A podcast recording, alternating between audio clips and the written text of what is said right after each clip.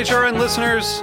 As we celebrate our 15th year, we are deepening our commitment to giving voice to the next generation of food systems storytellers, and we need your help. Our internship and fellowship programs help activate new possibilities for underrepresented and underestimated young people through experiential journalism, audio engineering, and production training. Through these unique programs, HRN helps food equity stewards build essential workforce readiness skills that expand their potential and foster economic mobility. Please consider supporting these critical programs. And with a minimum donation, you can be entered to win a dinner for two at an amazing restaurant in one of eight cities and tickets to a concert at a great venue in one of those cities. We have incredible partners across the country who have donated, as they also share our passion for helping to educate the next generation of food systems storytellers. Check out heritageradionetwork.org slash 15 to donate and enter to win today. That's heritageradionetwork.org slash 15 to donate and enter to win today. And make sure you donate before March 31st. Thank you. Today's program was brought to you by Fairway Market, like no other market, a New York City institution that sells the best local, national, and international artisan foods for prices that can't be beat. For more information, visit fairwaymarket.com. This is Chef Emily Peterson, host of Sharp and Hot. You're listening to Heritage Radio Network, broadcasting live from Bushwick, Brooklyn. If you like this program, visit heritageradionetwork.org for thousands more.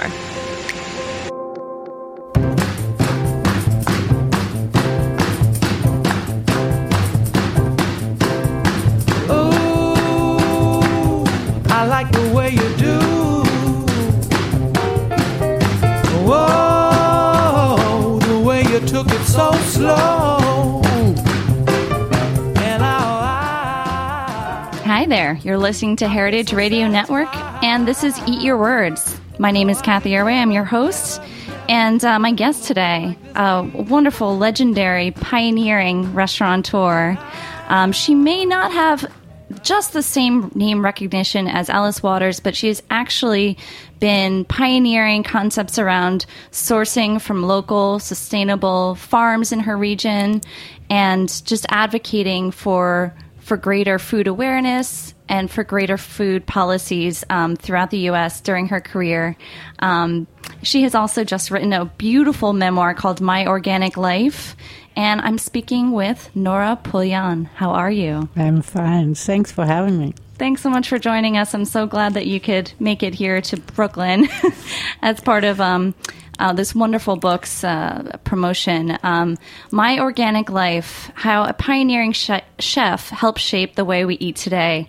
It is really a wonderful story. Oh, thank you. Thank you. I'm glad you had a chance to read it. Yeah, I'm, I'm going to read. Um, uh, much more, and I'm looking forward to also checking out more of your recipes because I know you've had some award-winning cookbooks.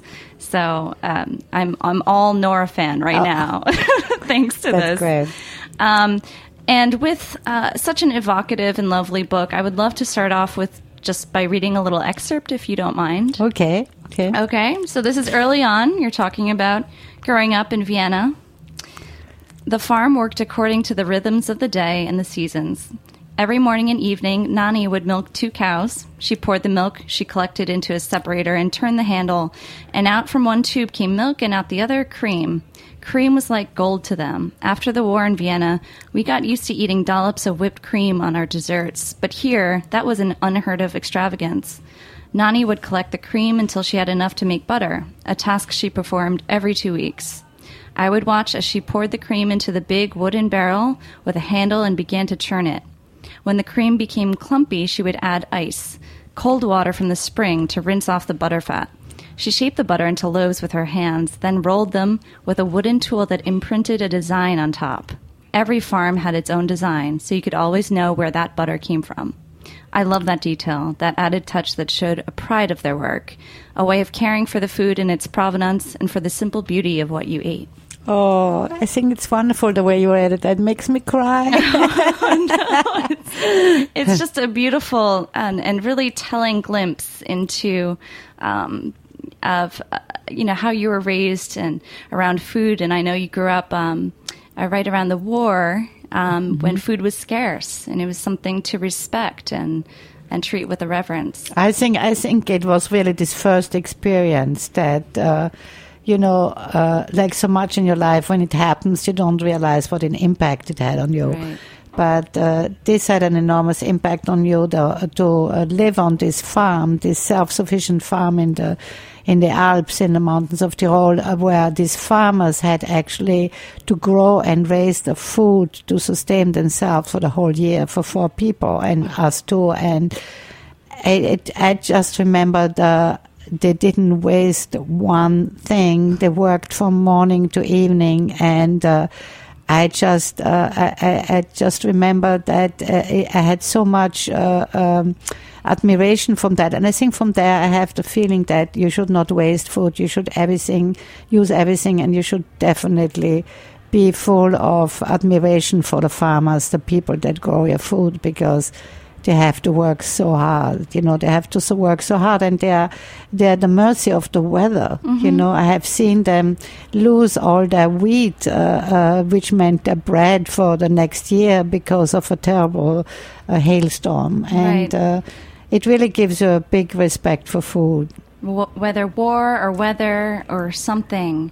And I think it's wonderful that even though they work so hard, they they put that wonderful, beautiful little mark on the butter you know, as a Yeah. decoration. Yeah, taking yeah. such pride in it. Still, Yeah, and even their uh, their uniform or their their special clothes they wore to go to church. It's just gorgeous. It just Oh. was beautiful. These dirndls with velvet, and they had on these special hats made out of felt, and uh, it, it, it, it they had even in this uh, very difficult rustic.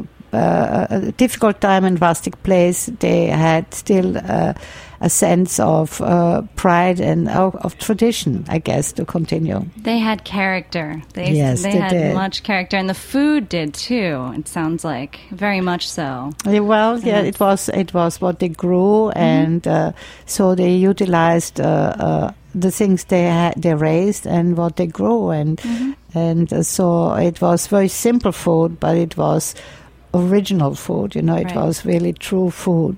local food, you could say.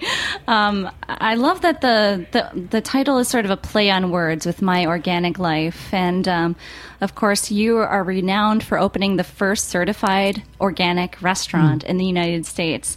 But um, on the other hand, this book reads like a, a, a wonderful poem and in how you came into becoming a restaurateur, even how you came to the United States in the first place was for love, and then you started cooking uh, you know, dinner parties and then teaching cooking classes, not thinking, you know, not planning this out. It just sort of organically happened that you became a restaurateur. Yeah, absolutely, absolutely right. It it sort followed, you know, a, a, a sort of uh, line, a sort of stream, a ribbon. I mean, it was, uh, uh, you know, being exposed to this farm, uh, going to the French school where I uh, was served as three course lunch every day, and uh, having parents that were very health conscientious, and uh, my mother was a good cook, and coming to this country with a Frenchman, having to learn how to cook, to cook, you know, food that my French husband uh, liked Wanted yeah. and being in this country where it was very difficult to find the kind of ingredients that I was used to in Europe, you know, everything was here so packaged and prepackaged and sterile and you couldn't touch it and you couldn't communicate. There was no butcher and no baker and just these uh, sort of very anonymous uh, big grocery stores. And then, you know, how I really got into food and entertaining. And then my friends asked me to help them entertain dinner parties and then asked me to teach them how to cook. And then the cooking school went into uh, catering business and then went into my first uh, restaurant uh, at uh, at a small uh, bed and breakfast in Washington, and there it uh, I met my partners, and then I turned into Norris, and Norris uh, is now 36 years old. Wow. In re- Washington, D.C. Yes, That's wonderful. Um, I, I love that you don't shy from kind of describing all the, the hardships and the you know the organic, let's say, slip ups along the way, and and every not every dinner party was a total success. I'm sure you guys are imagining Nora's dinner parties right now as being these pristine, wonderful, smooth sailing things. But you talk about an instance where everyone's drunk before you could get the chicken cooked properly and it was raw. And, you know, these things are actually what happened. yeah, yeah, yeah, yeah, that there were learning experiences, and I mean, I think uh, experiences like this really propel you forward because you learn. I learned that uh, uh, the oven Fahrenheit is not the same as centigrade, and that if I cook a whole chicken, it takes much longer than if I do half a chicken. And uh, I remember once inviting friends over. That was much later. I, I had uh, my own kitchen, and I was not that used to a broiler, and. Uh, uh, it was gas, my broiler. The broiler normally I used were electric, and so I remember making some papillotes for dinner, and we were sitting in the living room uh, drinking some wine, and suddenly the daughter said. Look, the smoke here, my eyes are watering. And I went into, into the kitchen and I had turned on the broiler, and so the, the papillotes had gotten on fire.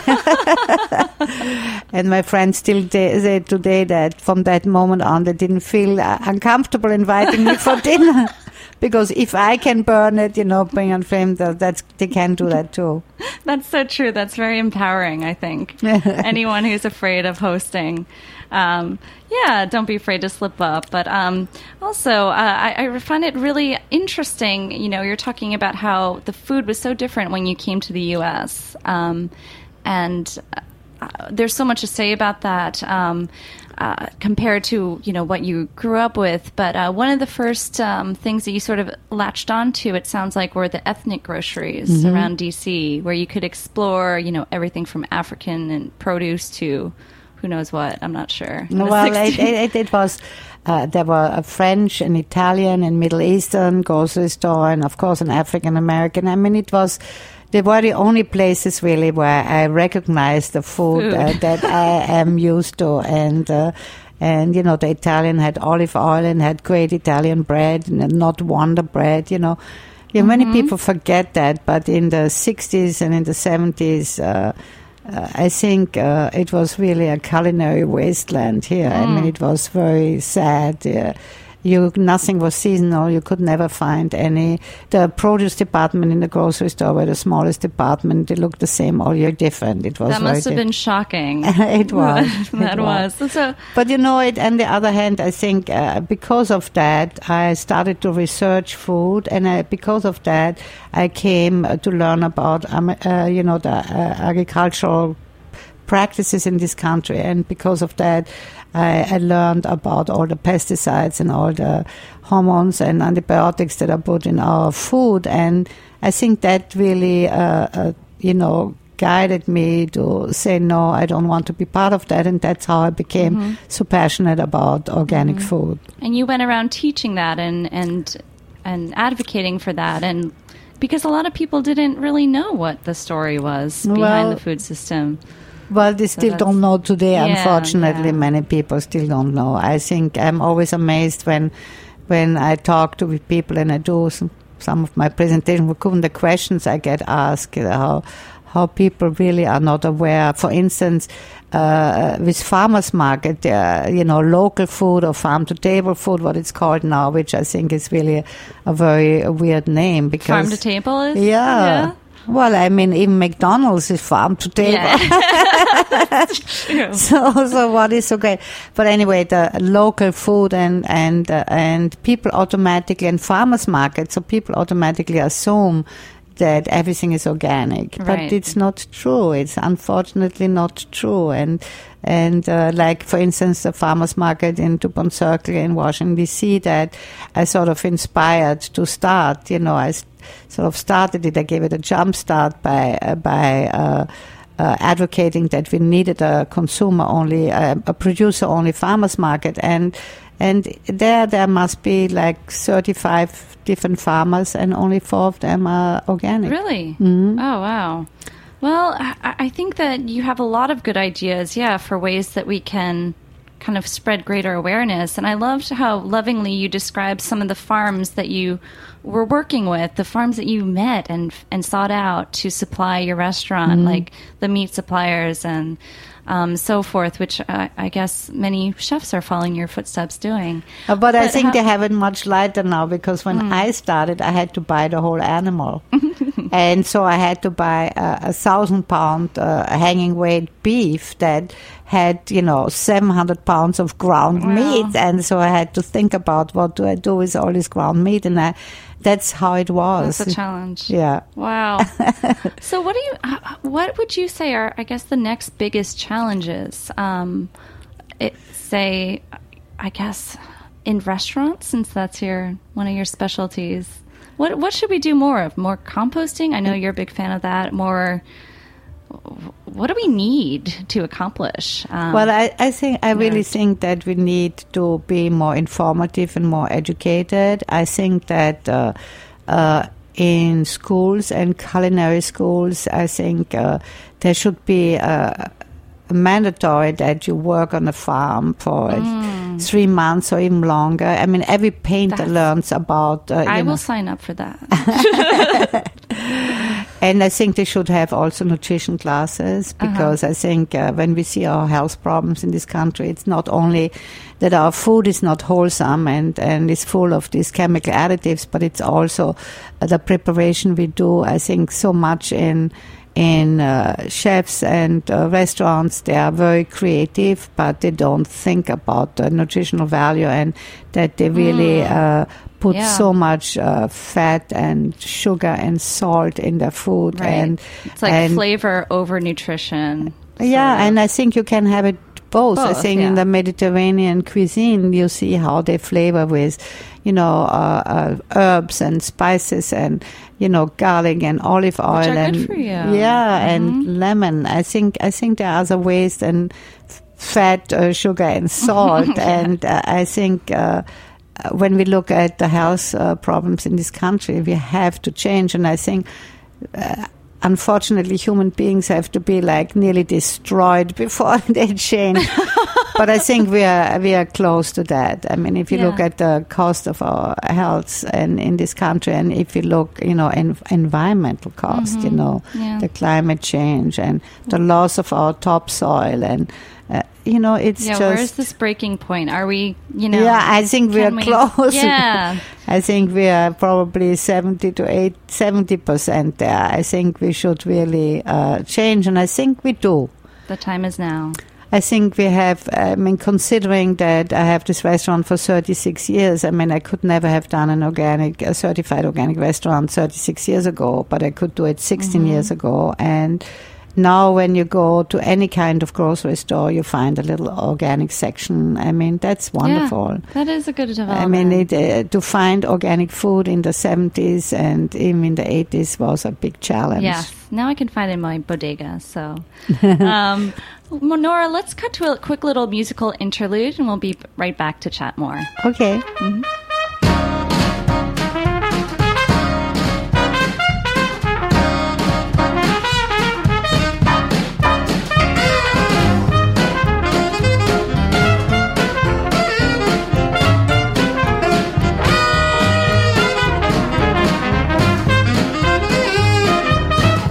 Hi, I'm Steve Jenkins from Fairway Markets. I've devoted my idiot career to the old ways, the old recipes, the old tools, the old geography of where serious foods come from for centuries. And I've strived to make these wonderful things available to New Yorkers for 37 years, so it's a fait accompli for us to support Heritage Radio Network. And I hope you will too, and I hope you'll keep tuning in. For more information, please visit fairwaymarket.com.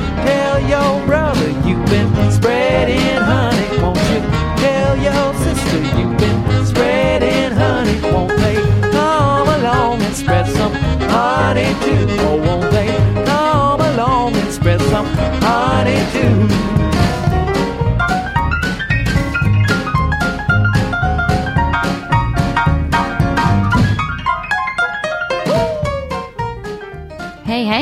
We're back chatting more with Nora Pouillon, the author of My Organic Life, and she is also the rest- legendary restaurateur of restaurant Nora.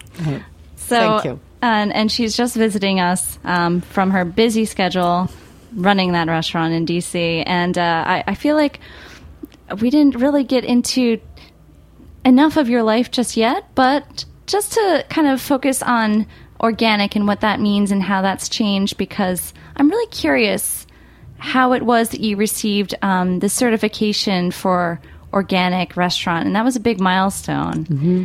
And uh, how was it regarded?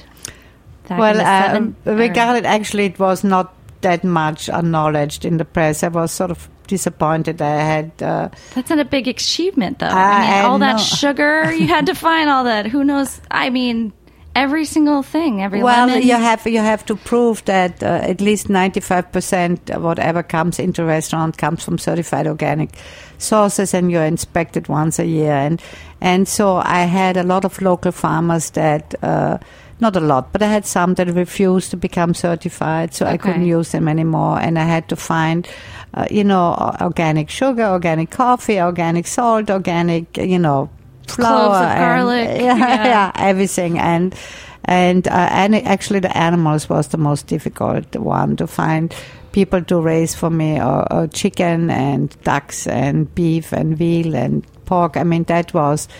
Uh, the most difficult to find farmers who wanted to do it Mm-hmm. In a bet. certificate. Yeah, rabbit or something like that. The the so, the so, the whole process took two years. Yeah. It took two Oh years my to to to. Uh, first of all, I had to find a certification agency that I found, and the Oregon Tilth, and they said they would certify me, but they said we have to create the standards first. so together we worked for two years, and in 1999, oh, wow. So you really made that happen. I, we are, yeah, Mm. we had to because it had never been done before for a restaurant. I mean, there certif- was certification for a store and for a manufacturing plant and for for um, uh, um, a farm, but there. Right. was not for a restaurant, and Right. so we had to create that. But you know, it happened, and the funny thing was uh, that uh, the woman who took it on, Yvonne Frost, was the president of Oregon Tilth, and she was afraid of airplanes, and so she took the train across from Oregon to Washington to certify me. So, but that was a wonderful day, uh, and uh, I was so surprised because when I uh, uh, informed the press about it. Uh, uh, they really didn't understand the accomplishment Wow. of it, and it was only in the New York Times. My uh, uh, my friend Elizabeth Becker, who did a, really a big uh, story about it. Okay. So do you think it's worth cuz I meet a lot of smaller, you know, independent businesses and farms that don't feel that it's worth it right now Mm-hmm. for them to get that organic certifications and that that you know, that's more of like a big business type of thing cuz they can afford that marketing budget. But do you think it was worth it for you in the end? Oh yeah, yeah definitely. I think it. Uh, I think uh, you know. I think if you if you're an individual and you go to a farmer's market and you have the opportunity to talk with the farmer and find out about Mm-hmm. Yeah. when he sprays and what he sprays and if he sprays. Uh, that's one thing, but if you sell in a restaurant, uh, uh, you know, to people you actually don't know, and you get things like oranges, bananas from California, and uh, and uh, and uh, so you have you have no control and no communication with the farmer. I think it's very important to be certified organic, and I think uh, in a farmers market uh, environment, you you uh, you can ask the farmer about their practices, and they can tell you, well, I spray only then and then, and I only spray once. But uh, uh, you know, I think I think uh, if you have a restaurant and to tell to give the confidence to your Yes. customers that uh, what they eat and what is on their plate is all pure and wholesome and high nutritional value and without any of the chemical additives. I mean, I, I feel I had to get uh, certified. And you have that that now you have that badge to to hold up and stand behind, and I think it was a very bold uh, undertaking. But it it's it means a lot because I think that there's a lot of restaurants that say they're sort of farm to table, like you said, which I don't know. now I'm like, what does that mean? so it's it's really um it's really proof. I wanted, I wanted, I was hoping it would inspire more people, but unfortunately, there are only like a handful of certified organic There in the country. It's it's a But- it's a it's a big job, and as people val- say, you have to be nuts to do it. But I mean, I think you have to be really passionate and dedicated to do it, and uh, that's how I felt. I felt that uh, I wanted to. I mean, that's how I live myself. I feel that. Uh, you know, I feel the most important thing in your life is to stay healthy. My father always said, "No money in the world can buy your health. You better take care of it." That's true. And uh, I, I, I feel that uh, health is not only health, not being sick. Health means also feeling good and, you know, feeling good in your mind and spirit too, and in your body. And I, I feel it. Uh, the only way to achieve that is to nourish your body with the best possible, most wholesome ingredients you can find, and that includes, of course, food and water very important, and we really don't have that much control over our air, unfortunately. Yeah. Well, I, I think that it's just wonderful how you shared these, um, shared the wisdom that you've gained too um, through your upbringing. I, I remember reading that your your mother would give um, or make garlic toast for something like worms, and then um, there's a oatmeal with grated apples for an upset stomach. Um, nettles for thicker hair. Nettle tea. yeah. nettle tea, and um, tomato and cucumbers on the skin for sunburn. Yeah. yeah, there, there's a lot more of those, but um, just that knowledge that you have um, with ingredients and uh, just like nature, I, I can imagine all these um, sort of pieces of wisdom being translated into a product with maybe like a cucumber on the bottle. But I think that it's wonderful if you just kind of step back and and take in these lessons. Oh, thank you. But I think, I think all uh, uh, uh, all answers to our ills uh, are in nature. Mm-hmm. And it's just that we have forgotten about it because science became so popular and so much uh, uh, appreciated and uh, taken for only the true uh, word. But I think nature has uh, really uh, a, a lot of very good uh, recipes. I mean, I think if you're run over by a car, I think it's very good to go to emergency room and to have a surgeon and a doctor look at it. But you know, if you have headaches or if you have a cold or if you have you know, uh, uh, you know, ailment in your hip or whatever. I think there are lots of, or a sunburn or a bee sting. There are lots of uh, remedies that you can uh, uh, do yourself, just with uh, with nature. That that's one of um, that's a really lovely takeaway for me. It's something so practical that you can, anyone anyone can just start doing right now. Um, another thing that well, something that hasn't been forgotten so much from your particular brand of cooking or food philosophy um, is the the sort of Mediterranean and Provençal style that you were that you were making back in the seventies in DC, and this was so different from what you describe as a sort of a stuffy French food that was m- mostly it in restaurants. Um, Well, you know, in that time, uh, and that time, and this is also, I think, when Alice uh, started, because at that time, a French restaurant imported all their food from France, an Italian restaurant imported all their food from Italy, and I think uh, that's. Uh, when uh, I, I decided I don't want to have anything to do with French food because on top the French food that was popular was the cream sauces Okay. and and the butter sauces and the whole very stiff, uh, you know, kind of uh, uh, service. And uh, you had to dress up and be proper and know how to use a, a knife and a fork to peel an orange, basically, nearly. And so I, I wanted to be the opposite. I wanted to give people really good food, you know, just food from the earth, just really good food, but that tastes delicious and still in an elegant setting. Mm-hmm. But you could come as you liked it, like your home. you like know. your everyday food. Yes. Yeah. And also the, the atmosphere in the restaurant is more home. Like it's not uh, it's not pretentious. hmm I, I was going to say, yeah, unpretentious food. Yeah. And And uh, I have people sometimes coming in their jogging shorts and some people coming in their cocktail dresses and they sit next to each other and they're all treated the same way. And I Oh, think wow. that was really important to me. So, so having a restaurant in DC, you mentioned one of your earliest customers was Ralph Nader, or uh, or clients or regulars. Who who's some of your regulars now that you want to? Well, I have a lot of people from the Hill that come. Uh, I had uh, Larry David come last week, you know, Cool. from Cur- Curb Your Enthusiasm. But I have also, of course, all the presidents came Aw. to restaurant, even the Republicans, but they didn't come. they sent their wives, and uh, What? uh, the Okay. Obamas came twice already, and uh, people from his administration come a lot. And uh, I have also, uh, uh, you know, uh, rock groups and uh, you know musicians and.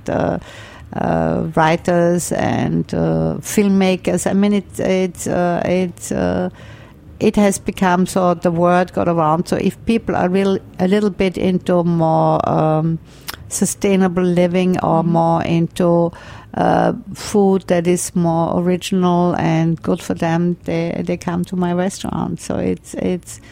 Uh, people are excited when sometimes people, oh, I was at your restaurant and I sat next to Caroline Kennedy or something. and, so they like to, uh, to say that. That's a great reflection, though, of your of your restaurant, and um, oh, that's really fun. Can I come? yeah. you could be like Cathy Erway was here. No. Um, so I guess that's about all the time we have for today. Okay. Thank you Okay. so much for joining us, Nora. Thank you so much for having me. I think it, it, it's always nice to talk about the food and about my passion because I hope with everything I say, I inspire other people to do the same. Your message. Because I'm, I'm just a regular person. I'm not a scientist. I'm even not a learned cook. But uh, the idea is that uh, to tell to people, and with the book too, is if I can do it, so can you. yes, absolutely. Well, your words will not be forgotten. We Thank really you. appreciate it. Thanks. All right. Thanks, everyone at Heritage. And thanks so much, Nora. Please check out My Organic Life. It's now on bookshelves from Knopf. We'll see you next week on Eat Your Words. I like the way you do. Thanks for listening to this program on heritageradionetwork.org. You can find all of our archived programs on our website or as podcasts in the iTunes Store by searching Heritage Radio Network. You can like us on Facebook and follow us on Twitter at heritage underscore radio. You can email us with questions anytime at info at heritageradionetwork.org. Heritage Radio Network is a 501c3 nonprofit. To donate and become a member, visit our website today.